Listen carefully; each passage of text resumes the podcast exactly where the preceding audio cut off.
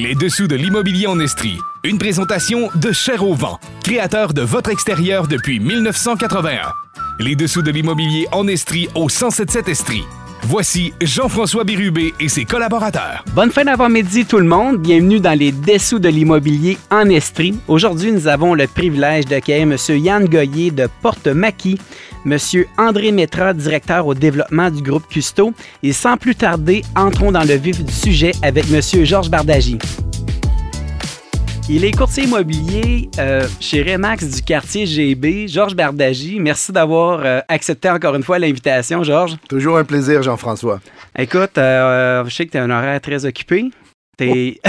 on se demande toujours de quoi on va parler, mais on sait très bien qu'au final, on va manquer de temps pour aborder tous les sujets qu'on va aborder. Je pense pas que ça va faire exception aujourd'hui. Exact. Euh, pour ceux qui, qui te connaissent peut-être un peu moins, euh, on est quand même une situation, là, cette année, de la quatrième saison, je pense, de la troisième saison, en fait, de Casa. C'est l'émission numéro un sur Casa. C'est la saison numéro 3, effectivement. Wow. Fait que euh, là, c'est la diffusion qui commence. Oui, c'est ça. Toute une expérience. Ben, comme je pense, je suis, je suis le seul qui est, qui est là depuis le début. J'ai comme l'impression d'être sur Survivor numéro un. Georges, comment ça se passe, euh, le marché, euh, pour vous autres à Montréal présentement? Écoute, euh, c'est une très bonne question. Le marché montréalais, en début d'année, est plus actif que l'an dernier. Oui. Euh, puis À pareille date? À pareille date, tout à fait. À pareille date, l'an passé, on avait moins d'inscriptions. Là, il y avait quand même beaucoup de propriétés à vendre qui ne s'étaient pas vendues en 2023 à cause de la hausse des taux.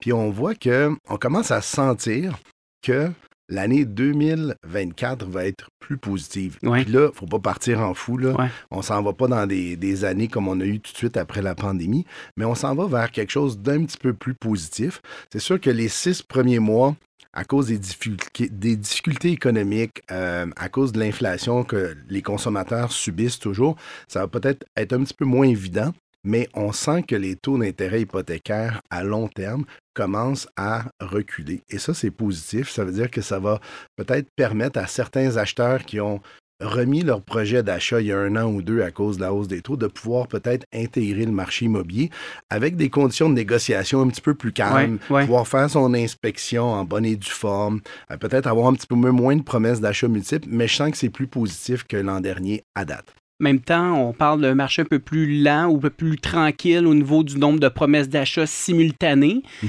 Euh, par contre, aujourd'hui, euh, si on regarde là, pour ceux là, en début 2024, quand même dans une situation où le taux d'intérêt que les gens peuvent négocier est inférieur à ce qu'on obtenait en 2023, malgré la stabilisation du taux directeur. Tout à fait. là, on, parle, euh, on parle des taux à long terme parce Ouais. que les taux à court terme sont encore élevés. Ouais. Il y a eu une petite hausse aux États-Unis. Nous autres, on est resté stable. Donc, on voit que l'inflation semble vouloir s'absorber tranquillement. Mais quand on regarde le taux d'inflation réel au Canada en 2023, à la fin de l'année, je dirais que si c'était pas de l'immobilier puis de la hausse du coût du logement, malheureusement, à cause du manque de propriété, on serait probablement à la cible de 2% pour le reste des biens de consommation. Et ça, ça reste positif.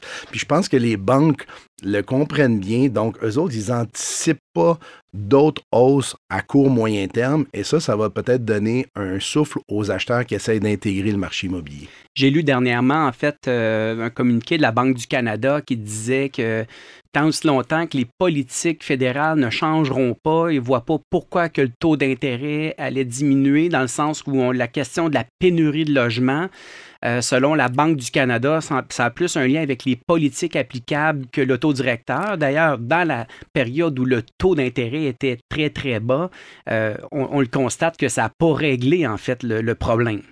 Pas du tout. En fait, euh, là, présentement, il manque à peu près un million de propriétés au Canada à construire. Puis on sait que le rythme est pas capable de suivre malgré tous les programmes. On voit qu'en Ontario, ils ont mis des programmes très dynamiques pour construire beaucoup plus de propriétés. Puis on voit qu'au Québec, on est probablement les pires au Canada en termes de, mise en chantier en 2023. En fait, c'est nous autres qui fait plomber l'indice de, de, mise en chantier canadien. Donc, c'est là qu'il y a plusieurs instances. Tu sais, construire des logements, c'est facile. Les gouvernements disent on va mettre tant de millions, on va faire tant de programmes, on va créer tant de logements. Mais la vérité, c'est qu'il n'y a pas assez même de main-d'œuvre de compagnies pour construire ces propriétés-là. Il y a des difficultés au niveau de la réglementation municipale qui doit être assouplie pour pouvoir construire plus rapidement et approuver des plans, ce qui est très lent comme processus. Et il y a peut-être d'autres pistes de solutions. Je pense que, je ne sais pas si c'est le cas à Sherbrooke, mais à Montréal, on pourrait commencer à penser à utiliser, à construire au-dessus d'un garage, pouvoir permettre d'avoir un autre logement dans un bungalow ou dans une, dans une maison unifamiliale pour essayer de, d'avoir plus d'habitation parce que là, on, ce qu'on comprend, c'est qu'il y a beaucoup de pieds carrés des fois qui ne sont pas habités au Québec. Donc, il faut trouver des solutions. Puis on n'est pas les premiers Jean-François, au, Canada, euh, Vancouver, ça fait des années que c'est comme ça. Hein? Euh, Toronto aussi, mais Vancouver, c'est le plus bel exemple. Les, les, jeunes familles qui ont grandi dans un secteur, mais ben, une fois devenus adultes, à moins d'être multimillionnaires, ne peuvent plus se racheter là, ils sont obligés d'aller beaucoup plus loin en banlieue. Alors, ils ont trouvé des solutions créatives à construire peut-être des habitations dans les ruelles, à essayer de densifier un peu l'endroit. Puis la densification, ben, tout le monde trouve ça beau sur papier en autant que c'est pas dans sa cour. Exactement. Alors là, ça, ça crée. Il y, a une acceptabilité qui doit être euh, discutée auprès de la population, mais on va devoir arriver là si on veut régler le problème de logement. Présentement, c'est un problème de pénurie. Donc, crise du logement au niveau des logements abordables par rapport à l'inflation, puis l'accession à la propriété qui est un autre défi. Mais là, on a des nouveaux moyens comme le CELIA pour les jeunes. Puis, mais c'est un, problème complexe qui ne se réglera pas euh, ici sur le coin du bureau. Mais il faut commencer cette discussion-là, puis accélérer justement parce que sinon, euh, et l'inflation et l'accession à la propriété ne va pas se régler. Georges Bardagy, euh, quand on, pour ceux qui nous écoutent là aujourd'hui, puis qui envisagent éventuellement accepter un poste à Montréal, euh, puis qui décide de vous contacter pour entreprendre des démarches de recherche, ça se passe comment sur le terrain? Bien, ça se passe bien. On est, très bon à les accompagner. Ça fait 34 ans que notre équipe fait ça. Euh, donc, on, on, établit les besoins des gens qui viennent. Euh, qui viennent. On établisse les quartiers dans lesquels ils veulent habiter. D'un quartier à l'autre, ça peut être fort différent. nous, on travaille à Ville-Montréal, Rosemont, Plateau, Villeray, puis là-dedans, il y a Parc Extension qui est moins cher, mais qui est en train de, de se développer à cause du nouveau quartier 1000, l'Université de Montréal. Donc, il y a plein de quartiers à Montréal, il y a plein de produits, il y a des produits de banlieue, il y a des produits de condos, euh, il y a des plex, donc plus de, de possibilités d'avoir des duplex, triplex. Et euh, donc, on établit les besoins, on s'assure que nos, euh, clients sont qualifiés avec le test de résistance que les, banques font passer, puis les institutions financières. Et puis là, une fois qu'on est armé d'une préqualification hypothécaire, mais ben là, on se met à éplucher deux, trois quartiers de façon intense nous autres, ce qu'on veut, dans le fond, c'est éduquer les clients acheteurs qui viennent vers nous pour qu'ils deviennent eux-mêmes des experts de ce qu'ils recherchent. Fait que oui, ils peuvent nous faire confiance parce qu'il y a quelqu'un qui nous a référé à, nous, mais on aime bien qu'ils puissent faire leur devoir, comprendre ce qu'ils achètent, comment ça se passe, puis on est là pour les accompagner, pour éviter tous les pièges euh, lorsqu'on voit le rapport d'inspection, au financement, les trucs de négociation. je pense que vous avez quand même les enjeux d'amiante, euh, les enjeux de sol contaminé, mhm. parce qu'il y a quand même un parc immobilier qui est quand même assez âgé. Hein? C'est un parc immobilier vieillissant qui, approche les 100 ans dans beaucoup de quartiers s'ils ne sont pas dépassés. Mais, tu sais, les, vieilles propriétés, ça a des défauts et ça a des qualités. À l'époque, ils construisaient très solide avec des matériaux nobles. Euh, mais tu as aussi, effectivement, euh, des problèmes comme tu viens de noter. La plupart des problèmes qu'on peut voir sur un bâtiment à Montréal, c'est euh, maçonnerie, infiltration d'eau par le solage. Je pense qu'au Québec, l'infiltration d'eau, que ce soit par le toit ou le solage, c'est le défi de la plupart des propriétaires. Euh, la contamination du sol, on en voit, mais je peux dire que c'est plus rare. Euh, c'est des réservoirs d'huile enfouis qui ont rouillé puis éventuellement qui étaient percés. Euh, ils finissent par être détectés puis être enlevés assez rapidement. Puis je peux pas dire que c'est énorme. Je parle, on pourrait parler de peut-être 1 à 2% maximum. OK, pas plus que ça. Non, non. Mais maçonnerie, hein, c'est de la, pierre, des, briques. C'est plus difficile de trouver des, des bons maçons aujourd'hui qui sont disponibles pour réparer puis pas juste construire avec euh, de la maçonnerie neuve. Donc ça, c'est des défis. Euh, les divisions sont différentes, les planchers qui craquent, l'insonorisation qui est différente. Quand tu arrives dans un immeuble de 1920, forcément, il n'y avait pas les mêmes critères d'isolation puis d'insonorisation qu'on a aujourd'hui. Mais en même temps, sont situés sur des rues commerçantes à pied. On n'a souvent pas besoin d'avoir de voiture, donc on peut économiser euh, par rapport à ces dépenses-là. Il y a beaucoup de transports en commun qui s'organisent, notamment avec le REM, qui est en train de, de créer beaucoup de valeur immobilière dans beaucoup d'endroits où il y a des stations. Ça gravite autour des stations. Tout à fait. Bon, c'est sûr qu'il faudrait que ce soit fiable tout le temps, mais à part de ça, c'est quand même une, euh, une, très belle solution de transport pour euh, Montréal. il commence à avoir de beaucoup, beaucoup, beaucoup de, pistes cyclables. Donc, c'est plus facile de se transporter à Montréal de façon écologique. Donc, c'est sûr que Montréal est en train de renaître après la pandémie. Il y a beaucoup de quartiers. On voit un, peu, un plus grand retour au bureau qu'on avait à, l'époque. Il reste encore une proportion de télétravail. Donc, plein de quartiers le fun à découvrir, beaucoup de commerces, des nouveaux restaurants. Il y a une vie quand même toi, tu connais bien Montréal pour y aller quand même régulièrement. Une vie assez active, qui est stimulante. Donc, je pense que c'est le meilleur des deux mondes. Moi, j'ai une maison de campagne en Estrie. puis, donc, je viens me reposer de Montréal ici la fin de semaine. Mais, euh, mais oui, donc je pense qu'il y a toutes sortes de produits pour toutes sortes de monde. Puis euh, ça va continuer à. D'après moi, les mises en chantier vont commencer à augmenter à partir de cette année. Un des sujets d'actualité, on pense en fait qui impacte le taux euh, d'une occupation très faible. On parle de l'immigration. Euh, est-ce que actuellement à Montréal, vous sentez cette pression-là? Est-ce que, par exemple, c'est des gens qui ont décidé de venir plus vers Montréal, contrairement à Toronto ou Vancouver? Est-ce que c'est quoi que vous sentez ou c'est encore des, des gens locaux, votre clientèle principale? Ben, c'est un peu des deux. En fait, dans les, souvent, les, immigrants qui vont arriver vont, avoir tendance à louer. Donc, la pression sur les logements euh, se fait beaucoup par les gens qui immigrent. Euh, je pense qu'il y en a aussi à Toronto puis à Vancouver. Je pense que c'est souvent un besoin criant de main-d'œuvre. La population du, Québec est vieillissante. Euh, donc, on a besoin de, jeunes travailleurs. On le voit, le, malgré la hausse du taux d'intérêt, le taux de chômage est demeuré quand même très bas. Donc, ces gens-là, souvent, quand ils arrivent dans un endroit nouveau, dans un nouveau pays, ils vont se mettre à louer pour voir de quoi ça a l'air. Est-ce que je peux avoir une stabilité? Est-ce que je vais avoir mon permis de travail euh, permanent? Est-ce que je vais avoir mon, éventuellement mon passeport? Et là, à ce moment-là, ils vont se mettre à économiser. Mais je peux dire que les immigrants veulent devenir propriétaires rapidement parce que c'est très difficile dans d'autres pays également de devenir propriétaire. Euh, donc, c'est un rêve qu'ils ont aussi, les immigrants, mais je dirais que dans les, premiers, dans les premières années, la pression est beaucoup plus forte sur le logement locatif. D'ailleurs, en début de saison, on a eu en fait la chance d'avoir Maxime Bernier de la Banque nationale qui est venu nous expliquer en fait qu'il y a un moratoire présentement mhm. pour euh, les non-résidents canadiens d'obtenir du financement pour l'acquisition. Donc, automatiquement, ça devient un achat Donc, ça vient restreindre quand même un certain nombre d'acheteurs potentiels. Euh, les gens aujourd'hui peuvent se demander pourquoi qu'on parle du marché de Montréal alors que parfois ça va nous c'est plus le marché local qui va nous intéresser. J'ai la chance, Georges, de te connaître depuis 25 euh, ans environ. Euh, puis une chose que je me, je me rappelle, c'est que ce que vous vivez à Montréal, ça finit toujours par suivre en décalage en Estrie. Alors, c'est pour ça qu'aujourd'hui, c'est important de prendre le pouls à Montréal, à savoir ce qui se passe. Ça, va, ça risque de nous donner quand même un indice sur ce qui s'en vient ici en Estrie. souvent l'initiateur des mauvaises ou des bonnes nouvelles. oui, exactement. Bon, ben écoute, moi, je peux dire à date, c'est positif pour le début de l'année. Puis toi, à Sherbrooke, comment ça se passe à, à date le début d'année? Euh, nous, à Sherbrooke, actuellement, là, on regarde des statistiques, c'est très positif. Euh, janvier, début février, même euh, une partie de février a été quand même très, très, très actif. On est encore dans une situation où on a des promesses d'achat multiples, mais dans la catégorie de maisons là, de 350 à 500 000 On n'est pas dans un prix de vente moyen similaire au grand centre comme Montréal. Présentement, ce qu'on a senti à l'automne, c'est une accalmie au niveau du nombre de transactions, par exemple, pour ce qui est des bords de l'eau, résidences secondaires. On parlait d'entrée de jeu tout à l'heure qu'il y avait quand même une situation où les, les, gens avaient une petite crainte au niveau financier. moi, je dis souvent, c'est plus une, inquiétude où euh, les gens, c'est pas une, crise financière, mais une crise de confiance que les consommateurs ont eue. Effectivement, que l'inflation a un impact pour euh, monsieur, madame, tout le monde, mais euh, heureusement ou malheureusement, ce qu'on sent, c'est que les gens qui avaient des sous en ont encore et parfois même en ont encore plus.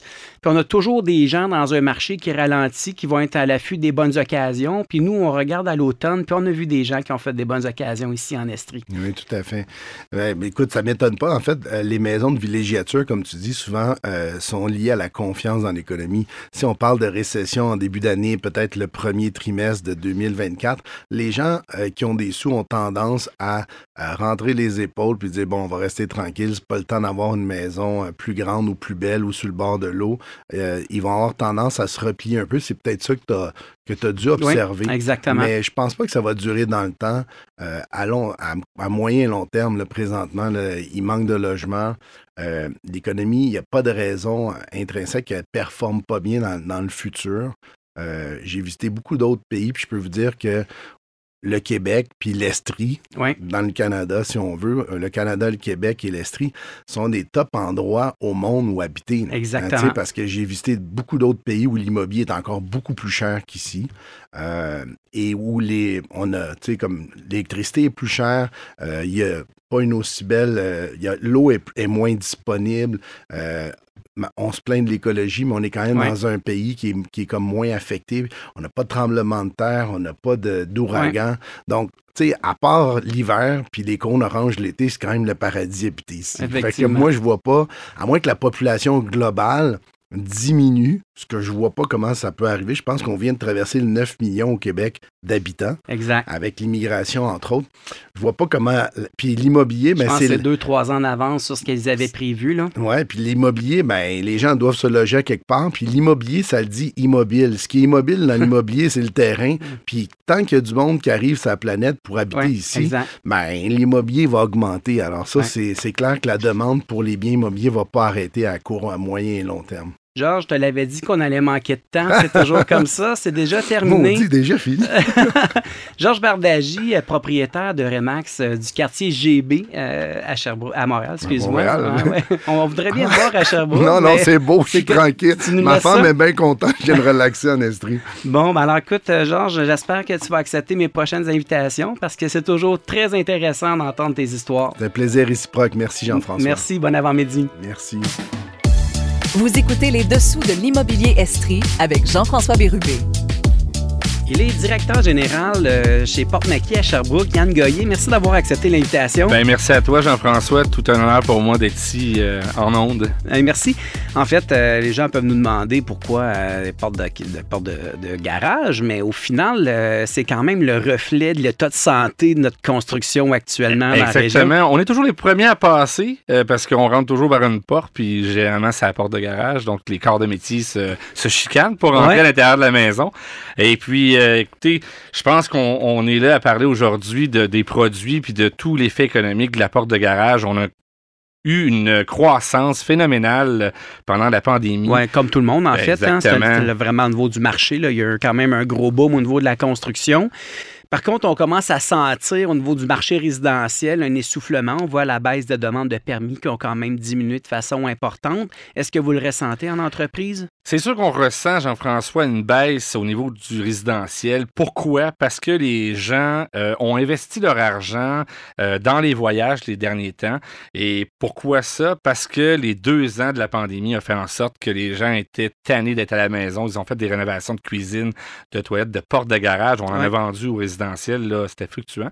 Mais malheureusement, dans les dernières semaines, on va se dire juste un petit peu, là, euh, avant Noël, on a eu euh, une baisse, là, ça a coupé drastiquement. Pourquoi?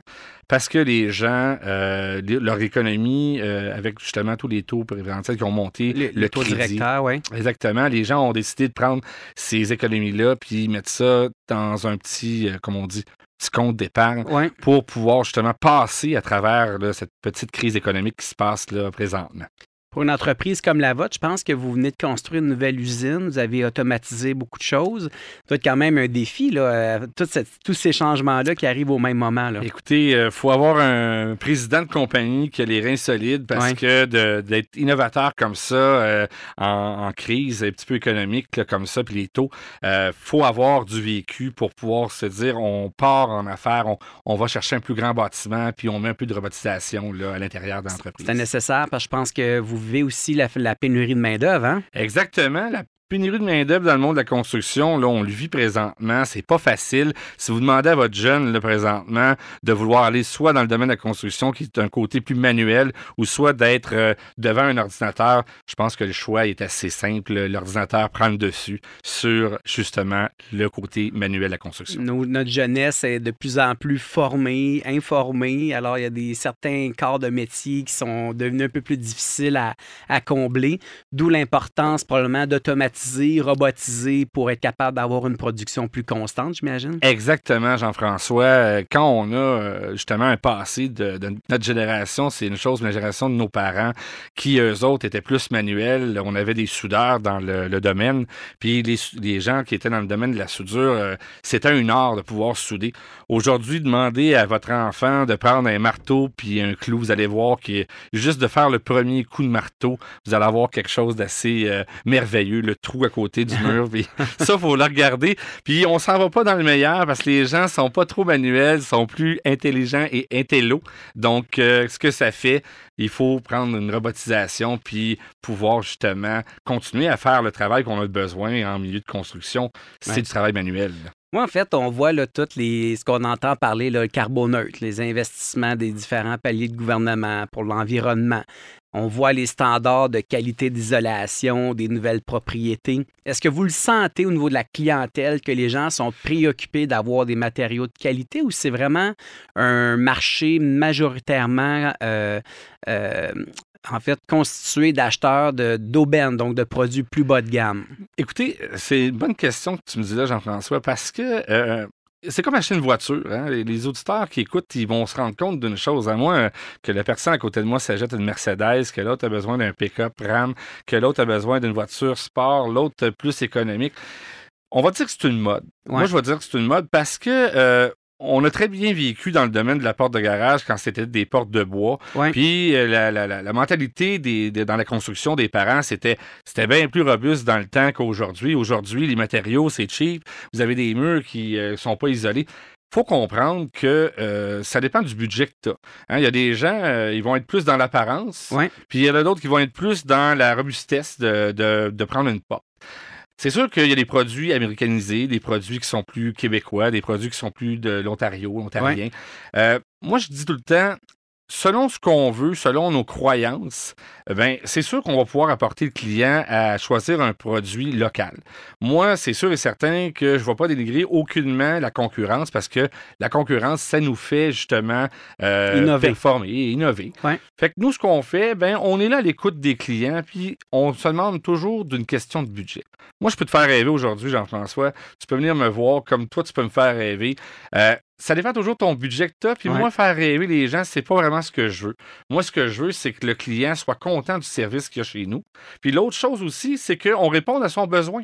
Parce qu'on va se dire les vraies choses. Hein?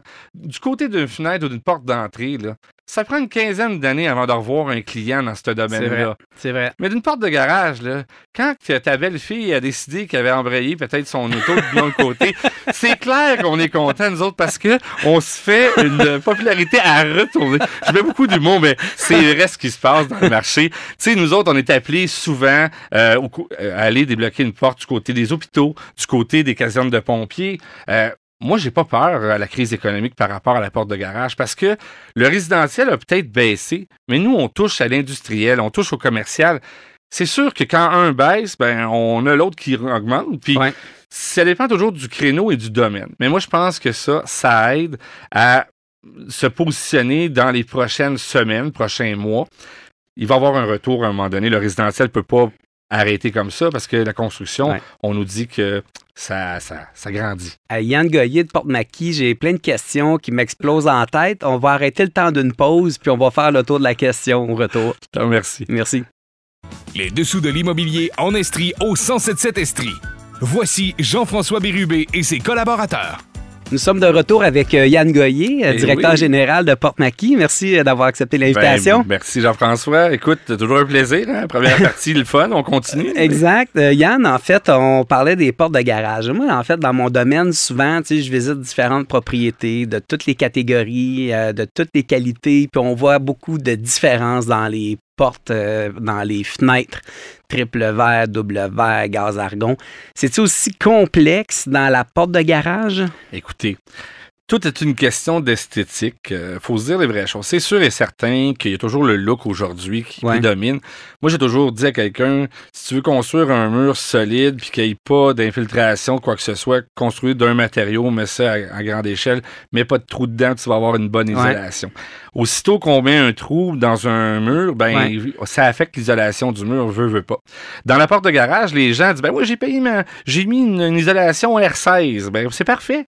Mais quand on arrive là, ils pensent pas à rien. Puis l'année d'après, si on n'entretient pas les coupes froids, Ouais. ben votre R16, là, que vous pensez que tout est beau, ben vous allez avoir du givre dans le garage. Vous allez avoir des, des composantes qui vont rouiller parce que le tout fait en sorte qu'on tombe dans du R16. Faut pas oublier qu'il y a des composantes sur une porte de garage, comme les coupes froids, qui sont très importants. Puis ça, ben les gens se soucient de ça en se disant que ah, c'est pas grave, moi, est installé, j'ai une porte flambant neuve. Oui, mais tu l'utilises combien de fois ta porte? Ouais. Ta porte est un showroom? Si tu ton bar, rentres-tu juste tes motos dedans, tu ça une fois par année? Ça dépend qu'est-ce que tu fais, puis de l'utilité aussi de ta porte de garage. C'est important aussi. Il y en a qui font un entretien annuel sur leur porte de garage. on devrait faire un entretien Ouais. annuel. Tu Il y a un petit peu de lubrification sur les roulettes. Pas mettre ça dans les rails. Là. Tout le monde, c'est un mythe. Là. On- nos, nos parents mettaient de la graisse partout, eux autres. Là. Arrêtez ça. c'est pas comme ça que ça fonctionne. On est rendu en 2024. Donc, euh, un petit peu de lubrifiant. Il y a tellement de bons produits qui existent euh, sur le marché. Venir nous voir. Là, on va vous en vendre. Il n'y a pas de problème pour ça. Mais il y a une application. Il y a des choses à savoir dans la porte de garage pour que votre porte de garage soit satisfaisante puis qu'elle dure longtemps aussi. Là. Au fil des années, c'est-tu un produit qui a beaucoup innové, comme par exemple les composantes euh, isolantes. Tu sais, on voyait beaucoup de portes de bois dans le temps. On a encore aujourd'hui dans de la Le maison styrofoam. trop haut de gamme, oui, des styrofoam. On voit beaucoup de maisons très haut de gamme avec des portes qui ont de garage qui ont une finition bois naturel. Euh, J'imagine qu'à l'intérieur, c'est un isolant Vous synthétique. avez un polyuréthane à Ah l'intérieur. Le polyuréthane a été euh, justement innovateur dans le domaine de la construction. On utilise ça souvent. Hey, le fameux mono, le pas nommé une marque, là, Ouais. alentour des Ouais. fêtes. C'est un peu le même style. Hein? C'est un enduit qu'on met à l'intérieur du panneau puis qui se développe avec la chaleur et l'air. Puis vous avez une isolation là, de performance. Moi, ce que je dis, c'est... euh, d'encourager les produits locaux parce que c'est assez difficile au Québec de pouvoir innover puis de performer là, au niveau euh, des enjeux économiques puis aussi au niveau de la construction des produits. On prend beaucoup des produits des États-Unis dernièrement parce que ils ont des bons prix. Ah oui. Les fois, les gens ne le savent pas, ben, le taux de change fait en sorte que des fois, euh, on pourrait acheter ça dans le local puis vous payez le même prix. Sauf qu'il faut pas euh, passer sous silence que nos hivers québécois sont plus froids Ouais, qu'au hein? Canada. Fait que ça, il faut en tenir compte parce qu'il y y a des beaux produits qui ont été développés au Québec justement pour contrer le, le climat. En même temps, euh, on parle de tout ça. On a quand même des, des périodes où le climat, on, vit quand même un peu de difficultés. Là. On, vit beaucoup de verglas, des, des, des pics vraiment intenses de froid, des canicules aussi intenses à l'été. Ça doit quand même mettre tous les matériaux à l'épreuve. J'imagine qu'à un moment donné, en voulant, en voulant innover, avancer, on ne doit pas toujours euh, faire les bons choix de matériaux avec le temps, j'imagine. Exactement. Il faut toujours justement penser à où on va installer cette porte-là. Tu sais, Euh, on, on va se dire les vraies choses. euh, chez Porte Mackey, on a évolué avec les années. euh, au niveau juste des coups froids. Les coups Ouais. froids, euh, dans le temps, là, tout le monde faisait des coups froids en PVC de couleur, puis c'était beau, mais Ouais. Faut comprendre que le PVC de couleur, là, quand vous mettez ça dans les tempéries où ce que il fait super froid, moins 40, Ouais. puis vous avez l'été super chaud, ben vous avez un coup froid qui gondole. Ouais. Fait que nous autres, chez Port Maquis, quelqu'un vient nous voir d'un matin, il n'y aura pas de coup froid noir puis brun qui va se vendre à ces, à ces gens-là. Parce qu'on veut les avoir comme clients, puis on veut que les gens disent OK, on paye un peu plus cher, mais on a de la qualité là, qui est installée sur nos maisons. Fait que ça, c'est. On appelle ça des coups froids hybrides. Là. On en vend beaucoup, nous autres, de ce temps-ci, parce que euh, c'est un produit populaire et des produits qui sont de couleur foncée. Le noir a fait une, a pris une tangente Ah ouais, des hein? dernières années. Euh, le, le- le- le gris, hein, le minerai fer, Ouais, et ça Ouais. aussi, là, les, les compagnies là, doivent s'adapter, les porte-fenêtres, et puis euh, au niveau du justement là, de, de tout ce qui est matériaux, aluminium, recouvrement, ils n'ont pas eu le choix de suivre. là. Il y a quelques années, j'ai changé ma porte de garage. Je la voulais noire, mais elle était brune naturelle. Je pense qu'on est obligé de la faire peinturer. Qu'est-ce qui, explique ça en réalité? La mode. La Écoute, mode. euh, je te vois habillé comme une carte de mode aujourd'hui, puis euh, je suis certain que tes parents portaient pas ce que tu portais en innovation, les souliers non plus. Là. Je pense qu'il n'y a pas de caméra ici. Exactement. Un en botte de construction, puis l'autre en souliers. Bel agencement Non, aujourd'hui. mais c'est ça. En fait, on invite toujours des invités qui nous amènent des sujets différents. Mais en fait, dans leur porte maquis Sherbrooke, je pense que vous fabriquez fabriquez vraiment tout de A à Z ici, là. On fabrique justement là, de tous les matériaux nécessaires à la, votre construction de votre porte-garage. On invite les gens surtout là, à venir nous voir, venir visiter l'usine aussi 2.0. Ouais. Vous allez voir la robotisation qui a été mise, les efforts, l'argent qui a été mis justement pour pouvoir avoir une qualité au niveau de nos employés. Nos employés sont contents. Là. Ça ne nous empêche pas de faire de l'embauche. Au contraire, on en recherche, mais on peut montrer à des gens qui ont moins peut-être euh, d'éducation à être bien performants avec des robots, avec des technologies. Puis ça, ben, c'est toute une innovation là, au niveau de Sherbrooke. Alors, Yann Goyer, euh, directeur général de Porte-Maquis, euh, je vais vous souhaiter que la reprise de la construction résidentielle soit positive pour vous, malgré les différentes politiques qui font qu'on a des ralentissements, la pression qu'on a sur la maison usa- usagée. Il faut faire confiance à l'avenir. Exactement, Jean-François. Merci beaucoup, Yann. Merci à toi. Bonne À la journée. prochaine. Bye bye. Vous écoutez les dessous de l'immobilier Estrie avec Jean-François Bérubé. Aujourd'hui, j'ai la chance d'inviter à mon émission André Métra, directeur au développement euh, des affaires euh, pour le groupe Custo ici à Sherbrooke. André, merci d'avoir accepté l'invitation. Merci de l'invitation, Jean-François. Tout un parcours, André, euh, retraité, tu étais le directeur général du séminaire de Sherbrooke pendant 35 ans, toi? En fait, j'ai enseigné pendant une bonne partie euh, de mes 35 ans Ouais. de carrière. Puis par la suite, ben, j'ai pris la direction générale de l'institution d'enseignement pendant 17 ans. Wow! Et là, aujourd'hui, tu t'es dit, ben, tant retraité, on va aller travailler pour une compagnie privée qui ont juste des petites ambitions. Ben, en fait, je me rends compte, je me rends compte dans mon parcours professionnel que même au séminaire, j'étais déjà, j'avais déjà un profil entrepreneurial assez fort et j'étais dans une bâtisse de toute beauté. Donc, oui, l'entrepreneur en moi et aussi euh, d'être capable d'apprécier des bâtiments, euh, d'apprécier des matériaux également, donc du patrimoine architectural de qualité, parce que ce qu'il faut savoir, Jean-François, c'est que le séminaire, donc 1875, hein, la deuxième construction, parce qu'il y a eu un, un premier incendie. Donc, euh, moi, c'était mon quotidien, ça. Alors, euh, je pouvais donc à chaque, chaque jour finalement apprécier un secteur de l'école. C'était quand même euh, fort intéressant avec 1838 fenêtres, donc un, un bâtiment euh, avec une fenestration abondante et euh, quelques 700 000 pieds carrés de surface. Et- 700 000 pieds carrés? c'est Incroyable. Immense. Il y a eu un incendie? Oui, oui. En quelle année? En 1869. Important. Ça, c'est avant toi, ça. Oui, un peu. Avant toi aussi. Oui. Important à souligner.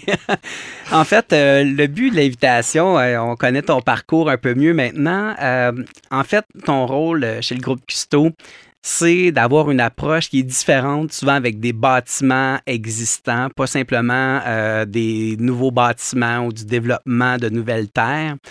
On parlait d'entrée de jeu avant l'in- l'interview, par exemple. Le- un des gros projets, je pense, que tu travailles présentement, c'est l'ACS Brooks euh, à Magog. J'aimerais que tu en parles un peu, euh, Ben, André. écoute, c'est fort intéressant, puis je pense que ta lecture est la bonne. En fait, euh, mon rôle à moi, donc, je suis pas un courtier immobilier d'aucune manière. hein, dans mon parcours professionnel l'indique bien également. Par contre, j'aime bien mettre les gens au travail en collaboration puis créer de bonnes interactions. Alors, j'utilise cette dimension-là dans le secteur immobilier également. Donc, euh, j'essaie de générer de la valeur pour chaque projet qui m'est confié, que ce soit des bâtiments euh, existants, comme par exemple euh, la CS Brooks Ouais. à Magog, qui est un immense complexe manufacturier qui a été frappé par la mondialisation. Donc, on a cessé les activités de fabrication. Euh, évidemment, c'était dans le secteur, un secteur assez mou, le textile, malgré Ouais, tout. Là. ouais. Alors, tout ça s'est fermé progressivement. On a une bâtisse qui, qui est laissée à elle-même pendant plusieurs années, qui devient vétuste.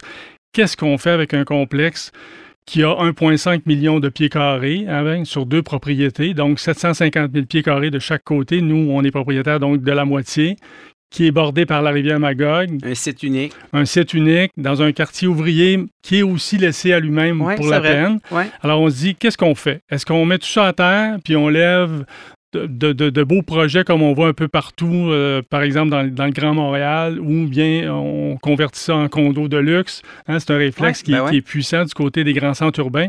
On Souvent, dit, on se dit que la, la destruction est les- la, la raison, en fait, l'option numéro Oui. un, mais je pense que dans ce cas-ci, c'était pas une option. Ben en fait, euh, puis là je parle évidemment, j'entends mon président qui, qui me souffle à l'oreille que effectivement on a un beau bâtiment. Qu'est-ce qu'on fait avec ça Ouais. pour reval- euh, revaloriser le bâtiment et, et peut-être redynamiser tout un quartier à la fois aussi. Donc il y a- il y, a un effet levier qui vient avec ça également. Alors on s'est dit bon, voyons voir comment on peut euh, asseoir des, des- des partenaires avec nous, publics, privés, Ouais. et progressivement redonner vie à ce bâtiment-là, le convertir aussi. Euh, tu sais que l'immobilier a, changé beaucoup au cours des dix dernières années. On parle de plus en plus de mixité, de mixité sociale, de mixité commerciale également. Alors pourquoi pas utiliser ça pour colorer davantage ce projet-là, puis de voir où ça, où ça nous mènera. Alors écoute, on, en est là. On, est, on en est dans la, la, la, la je dirais la vision Ouais. Euh, hein, puis, une fois qu'on aura notre propre vision, ça sera de créer de l'adhésion autour du projet, puis de voir comment les gens peuvent s'inscrire à l'intérieur de ça, puis ultimement avoir un, projet qui a beaucoup de force en termes de levier de développement. On peut voir un des projets euh, qui a vu le jour déjà depuis plusieurs années, l'ancienne Kaiser au centre-ville, hein, qui était euh, autrefois une vieille usine de textiles, ça aussi, je ne me trompe pas. Hein? Ah, écoute, ta mémoire est très, très bonne, Jean-François. Euh, Alors, euh, ça, c'était une usine abandonnée euh, qui était squattée. On aurait pu démolir, mais finalement, il y a une vision tout autre.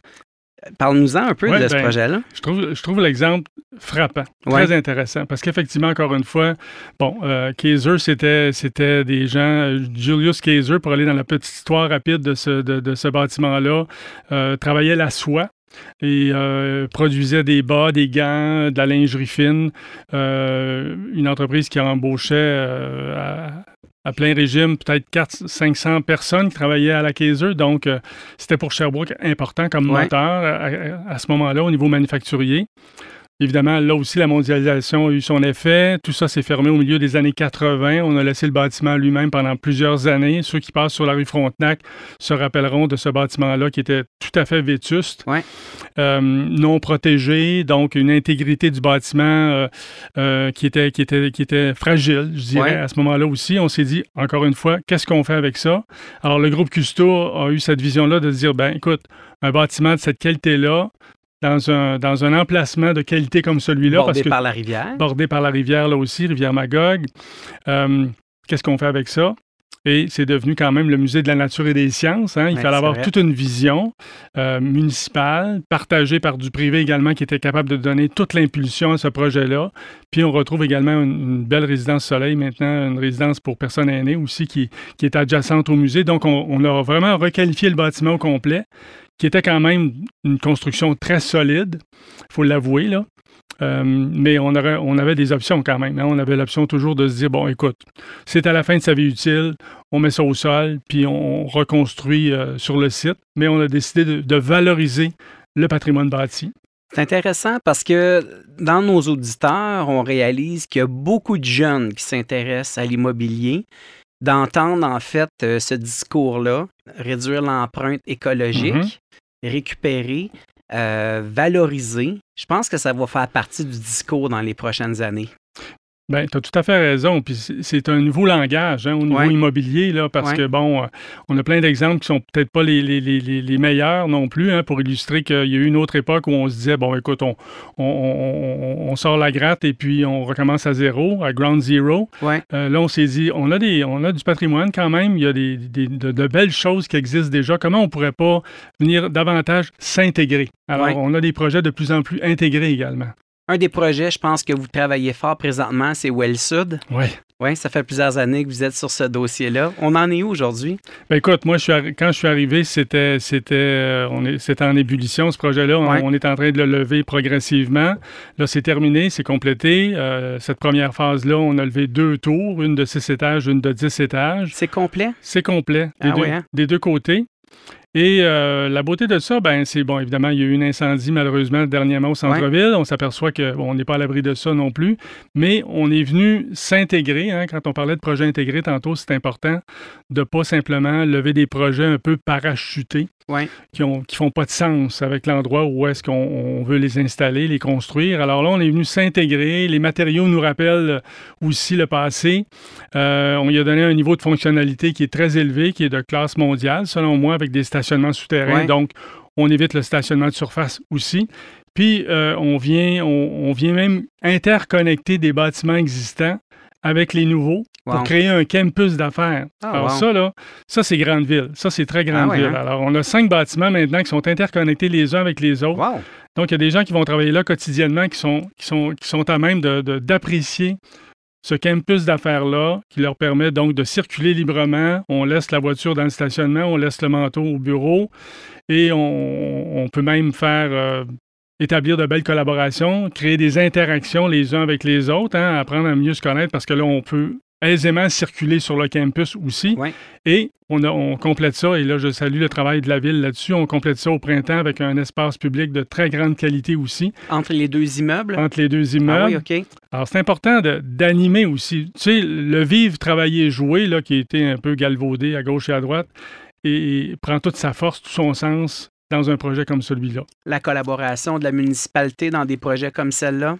Très bon, très Ouais. bon. D'ailleurs, évidemment, le QG de l'entrepreneuriat, euh, qui regroupe tous les acteurs du développement économique de la ville de Sherbrooke, sont dans, dans un des deux bâtiments. Alors moi, je pense qu'il y a des, de belles collaborations qui peuvent, qui peuvent s'installer. On peut réanimer carrément le centre-ville avec une foule d'activités euh, euh, qui, qui sont autant du côté du développement économique que peut-être de l'expertise de certains cabinets qui s'installent chez nous aussi, qui auront peut-être le goût de recréer des événements aussi au centre-ville, des séminaires, Ouais. des conférences.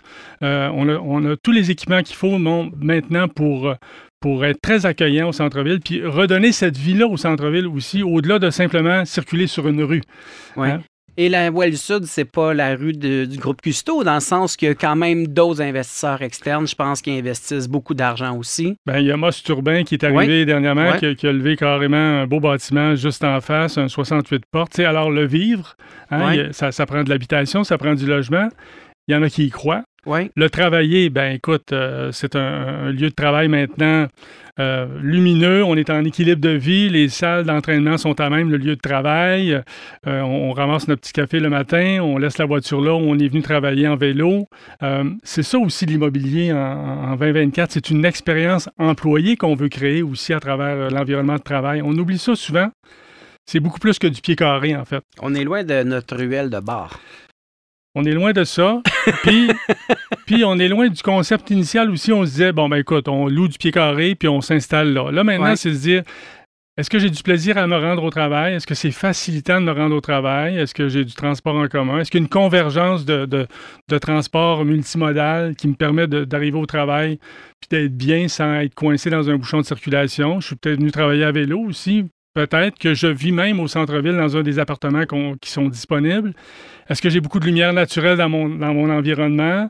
Est-ce que j'ai un- une garderie ou un CPE qui est tout prêt pour mes enfants? Est-ce que j'ai des commerces de proximité qui s'installent progressivement, qui me permettent donc de goûter au centre-ville aussi euh, sur l'heure du lunch ou comme divertissement euh, après les heures de travail? Alors, c'est- ça aussi l'expérience employée. Là. Puis en même temps, André, est-ce que je me trompe ou, euh, en fait, de pouvoir offrir ces services-là ou des formules différentes, ça peut attirer des entreprises d'envergure aussi? Ben écoute, euh, on a, on a déjà eu un partenariat assez extraordinaire avec EXP qui a cru dès le jour 1. Ouais. Alors, on a fait équipe avec EXP qui maintenant a installé son, son bureau de génie conseil en plein Qui centre-ville. aurait pu investir n'importe où ailleurs. N'importe où. hein. La, la ville de Sherbrooke s'est étirée beaucoup à l'est et à l'ouest. Il, y a- il y avait des, il y avait des possibilités de chaque côté Ou même dans d'autres villes. ou dans d'autres villes. Exact. Alors, eux, ils ont dit non, on plante notre drapeau au centre-ville. A, ça a amené une, une université, une deuxième université, parce que ce qu'on ne sait pas, c'est que l'école de gestion a une présence forte au centre-ville maintenant. L'Université du Québec à Chicoutimi est présente également avec un Wow. espace de formation. Ubisoft, Ben oui. qui a un magnifique studio. Ma lecture à moi, c'est le plus beau studio en Amérique du Nord. Pour vrai? Et il se retrouve au centre-ville de Wow, Sherbrooke. les gens ignorent ça, hein? On, vous prépare une belle ouverture là, au, mois de, au mois de juin. Là. On va tous vous inviter à venir voir et apprécier ce quartier-là qui se redéploie actuellement. là. C'est assez extraordinaire ce qui se passe là. En fait, on fait un triste clin d'œil à nos sinistrés euh, sur Well Sud. Euh, Il n'y aura pas de démolition du Liverpool, j'imagine? Ben, comme, euh, comme, comme Charles Cousteau l'a mentionné aussi en entrevue dernièrement, nous, nous on s'occupe d'une réouverture actuellement. On, est, on, est, on est sur Donc, un ça n'a pas été impacté. euh, Beaucoup de, beaucoup de dégâts causés par, l'eau. hein, Heureusement. puis, puis, OK, puis- l'eau- pas- ben, écoute, ça, ça crée des dégâts assez Ouais. importants. Ça s'infiltre un peu partout. Mais une fois qu'on a dit ça, on est en mode réouverture pour le moment. On verra si. Puis le bâtiment, euh, au niveau de son intégrité, n'est pas touché. Donc, c'est une, bonne, bonne nouvelle, en soi. Ouais. Mais, mais écoute, sais, le feu, hein, c'est puissant. C'est... Puis surtout pour des entrepreneurs qui portent à bout de bras leur commerce, Ouais. leur restaurant, moi, je trouve ça très, très, vraiment dommage. Malheureusement, ça défait aussi le décor qui était à toute fin pratique, prêt à être livré intact à l'été 2024. Exact. Bon, alors écoute, ça fait partie en fait des euh, bévues en fait ou des dans la on prévoit jamais ça au départ, mais quand on décide de- d'améliorer du vieux, on a toujours quelques surprises là-dedans. Effectivement. Mais on verra où ça nous mène. Par contre, là, on, a, on a quand même des propriétaires là, qui sont très dynamiques, euh, qui croient beaucoup en leur, en leur entreprise. Alors, c'est quand même intéressant de travailler avec des gens qui ont, qui ont cette conviction-là également. Mm. André Métra, euh, directeur au développement pour le groupe Custo à Sherbrooke. André, vraiment très intéressant ce que tu nous as apporté. C'est une lecture complètement différente de ce qu'on est habitué d'entendre. J'espère qu'on aura l'occasion d'avoir ta présence à l'émission. On me fait plaisir. Merci, Jean-François. Bon avant-midi. Merci. Bye bye. Salut bien. C'est déjà tout pour cette édition des Dessous immobiliers en Estrie. Merci d'avoir partagé cette heure avec nous. Un immense merci à nos collaborateurs d'aujourd'hui, M. Georges Bardagy, M. Yann Goyer et M. André Métra. Vous pouvez réécouter les moments forts de cette émission ou même les partager avec vos proches en allant sur le site de 1077 dans la section rattrapage ou via l'application Cogeco sous la section balado. Merci également à mon ami Gilbert à la console et rendez-vous la semaine prochaine pour une nouvelle édition. Les classiques 80-90 suivent à l'instant. Bonne fin de semaine. Les dessous de l'immobilier en Estrie. Une présentation de Cher au vent, créateur de votre extérieur depuis 1981. Rattrapez l'émission en balado au fm1077.ca.